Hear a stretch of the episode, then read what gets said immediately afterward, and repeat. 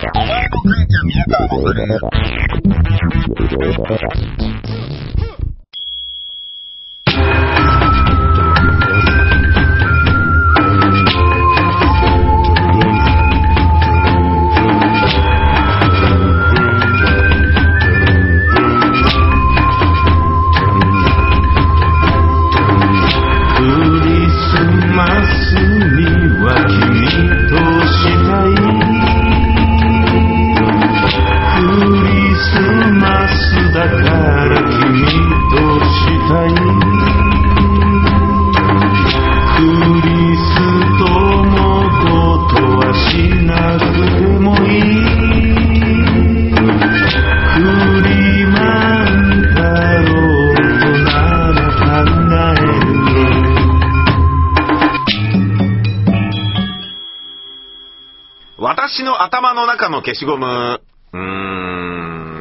ん、見たんですけどね、あの、やっぱりね、こう、分かっていたことではあるけれど、えー、泣かされてしまい、で、分かっていたことではあるけれど、負けた気分になり、分かっていたことではあるけれど、えー、やっぱこういうの俺ダメだと思う。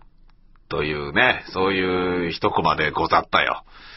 これどういうことかっていうとですね、TBS ラジオのバツラジっていう番組のパーソナリティ僕やらせてもらってるんですけれども、そこで筋いじりという月曜日のコーナーがあって、安藤博樹アナウンサーが見た映画の筋を思いっきり紹介しちゃうっていうね。で、それを聞いて見た気になろうじゃないかっていう、そういうまあ企画なんですけれども、うーん、まあね、こう上積みだけね、こうちょろっとあれして舐めて、で、全てを知ったような気になろうじゃないかっていう、そういう番組なものですから、ニュースに関しても本質的なことをディープに勉強するのではなく、こういうところを押さえておくと、なんとなく世の中のこと分かった気になれるよっていう、そういうコンセプトの番組なんですね。スナックでモテようじゃないかっていう、まあそういうことが狙いなんですけれども、あのーそこで紹介されててね、うん、まあ、安藤さんも泣いたって言うから、じゃあまあ行ってみっかなと。行ってみたんですよ。うん、行ってみたんですけれどね。えー、やっぱりですね、あっちの方が良かったですね。あの、ブラザーズグリムの方がね、当たり前か。当たり前ってこともない？当たり前ってこともないよね。当たり前ってこともないか。うん。ないような気がする。えー具体的に言うとですね、あのー私の頭の中の消しゴムは、若くしてアルツハイマー病になってしまった、えー美女とですね、えーそうね、あの旦那さんの愛の物語なんですけどね。うーん、まあね、こう、いや、泣くんですよ。散々僕も泣くんですけど、涙とか出ちゃうんですけど、鼻をジュルジュルすするぐらいまでにはならなかったんですけれどね、映画館の中はね、もうね、みんなね、ジュルジュルジュルジュルすすってますよ。なんかあのーあれだもん。こう、なんて言えばいいんだろうな。なんかね、ジャイアンに追われてタタタタって逃げる中、小池さん家に入ったような、そういう気分ですよ。みんなが小池さんみたいにジュルジュルジュルジュルジュルジュルジュルジュルしてたもん。ええどうかと思うよ。うん、まあ、泣いちゃうのは泣いちゃうんだけどさ、音楽もかかってさ、ねえ、だけど、俺がね、どうもこれダメだね、分かっていたんだけど、泣かされて、分かっていたんだけど、敗北感を感じ、分かっていたんだけど、やっぱこの手の映画ダメだって俺が思った理由はですね、あのーまあね、病気とかね、老人とかね、動物とか子供っていうのは、僕の中で卑怯なアイテム、卑怯名詞と言われています。ドラマ剣における卑怯名詞。えーそれが子供、老人、えー病気、動物、ね。死なんていうものはですね、もうすごい卑怯ですよ。うん僕自身がね、あのー大学生の時に大学演劇フェスティバルっていうのに出場したんですよね。で、まあ、その時に、こう、いろんな人間と優勝、優勝っていうか、その、決勝戦に残った他の演出家と、いろいろ飯を食ったりなんだりしているうちで、中で、いろいろ、こう、話し合っていく中でね、よく議題というか、口の葉に上っていたのが、何が最も劇的なんだろうねっていう話だったのよ。演劇で取り扱うものの中には何かしら劇的なものがなければダメでしょ？で、それが面白いエンターテイメントのギャグももちろん劇的なポイントでもあるし、で、脅かすようなね、あのー劇場をポーンって作るようなことももちろん劇的だし、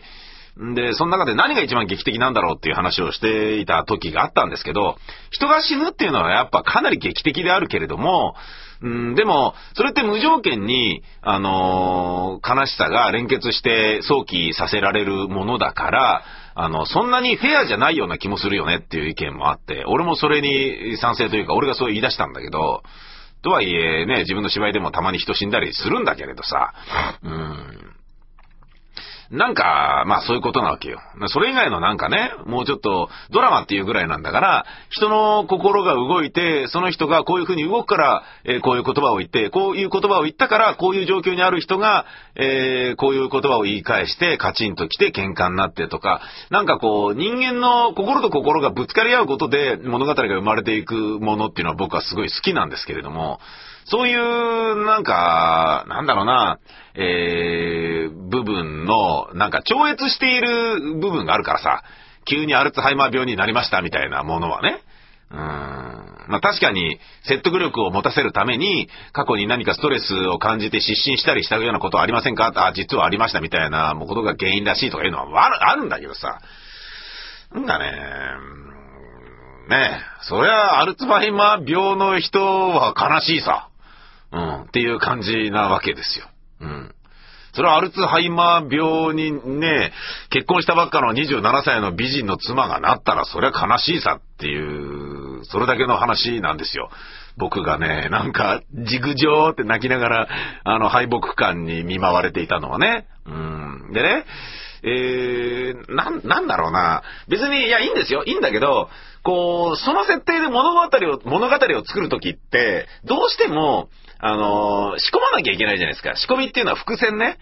えー、人が死ぬことでより泣かせるためには、えー、最初に仕込みをいっぱいやっとかなきゃいけないわけで、それがただただ仕込みとして存在するものだったりするから余計ね、嫌なんですよ。なんていうかというとですね、うーんとね、あのーまあ、こう病気が発覚するまでの間に恋に落ちるくだりと恋に落ちてから仲良くなってイチャイチャしてっていうくだりが散々あるんですけれども、その中に、あ、これ仕込みなんだな、あ、これ仕込みなんだなっていうのがやっぱあるわけですよ。例えば愛してるって男は絶対言わないとかね。あ、これは最後に、あの病気になって、えーね、最後の最後に愛してるってこう、アルツハイマーの彼女に向かって言うんじゃねえの？そこでぐっと、ね、言わなかった人が初めて言ったみたいなね。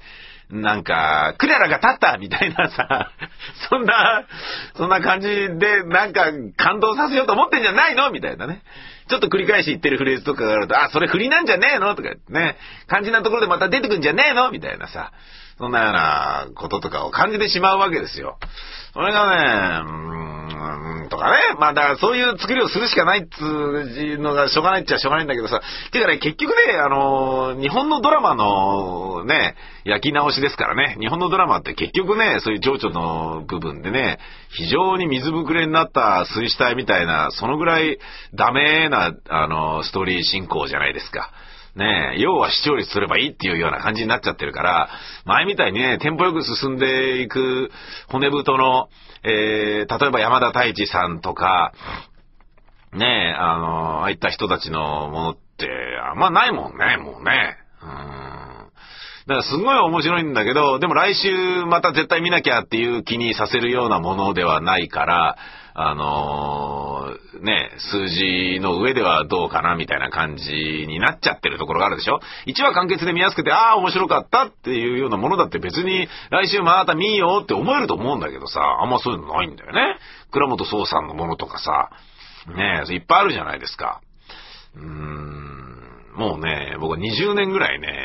日本のテレビドラマはね、もうつまんねえなと思って、ここ10年ぐらいはもうね、見もしなくなりましたね。前は一応放送作家を割とね、そこそこのウェイトでやっていたから、時代を見ている人間として知らなきゃなってことで、一応見たりしてね、おったんですけれども、なくなっちゃったんだね。うん。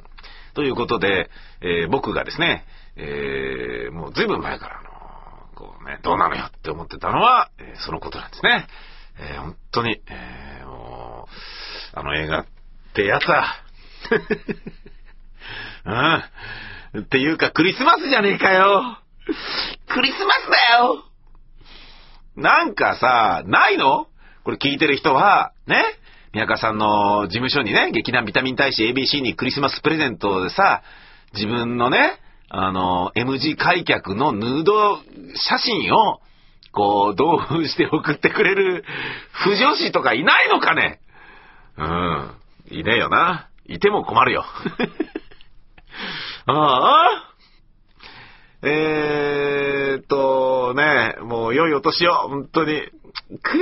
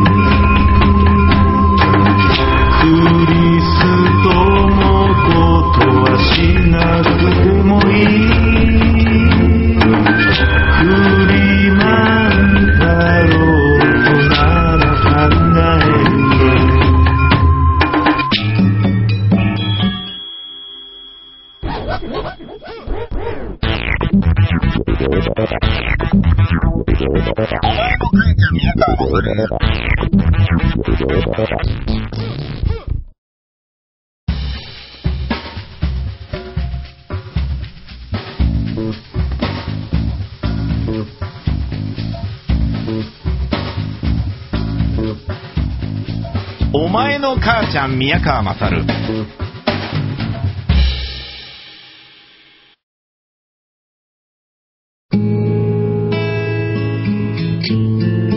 Brought to you by ニニチクビ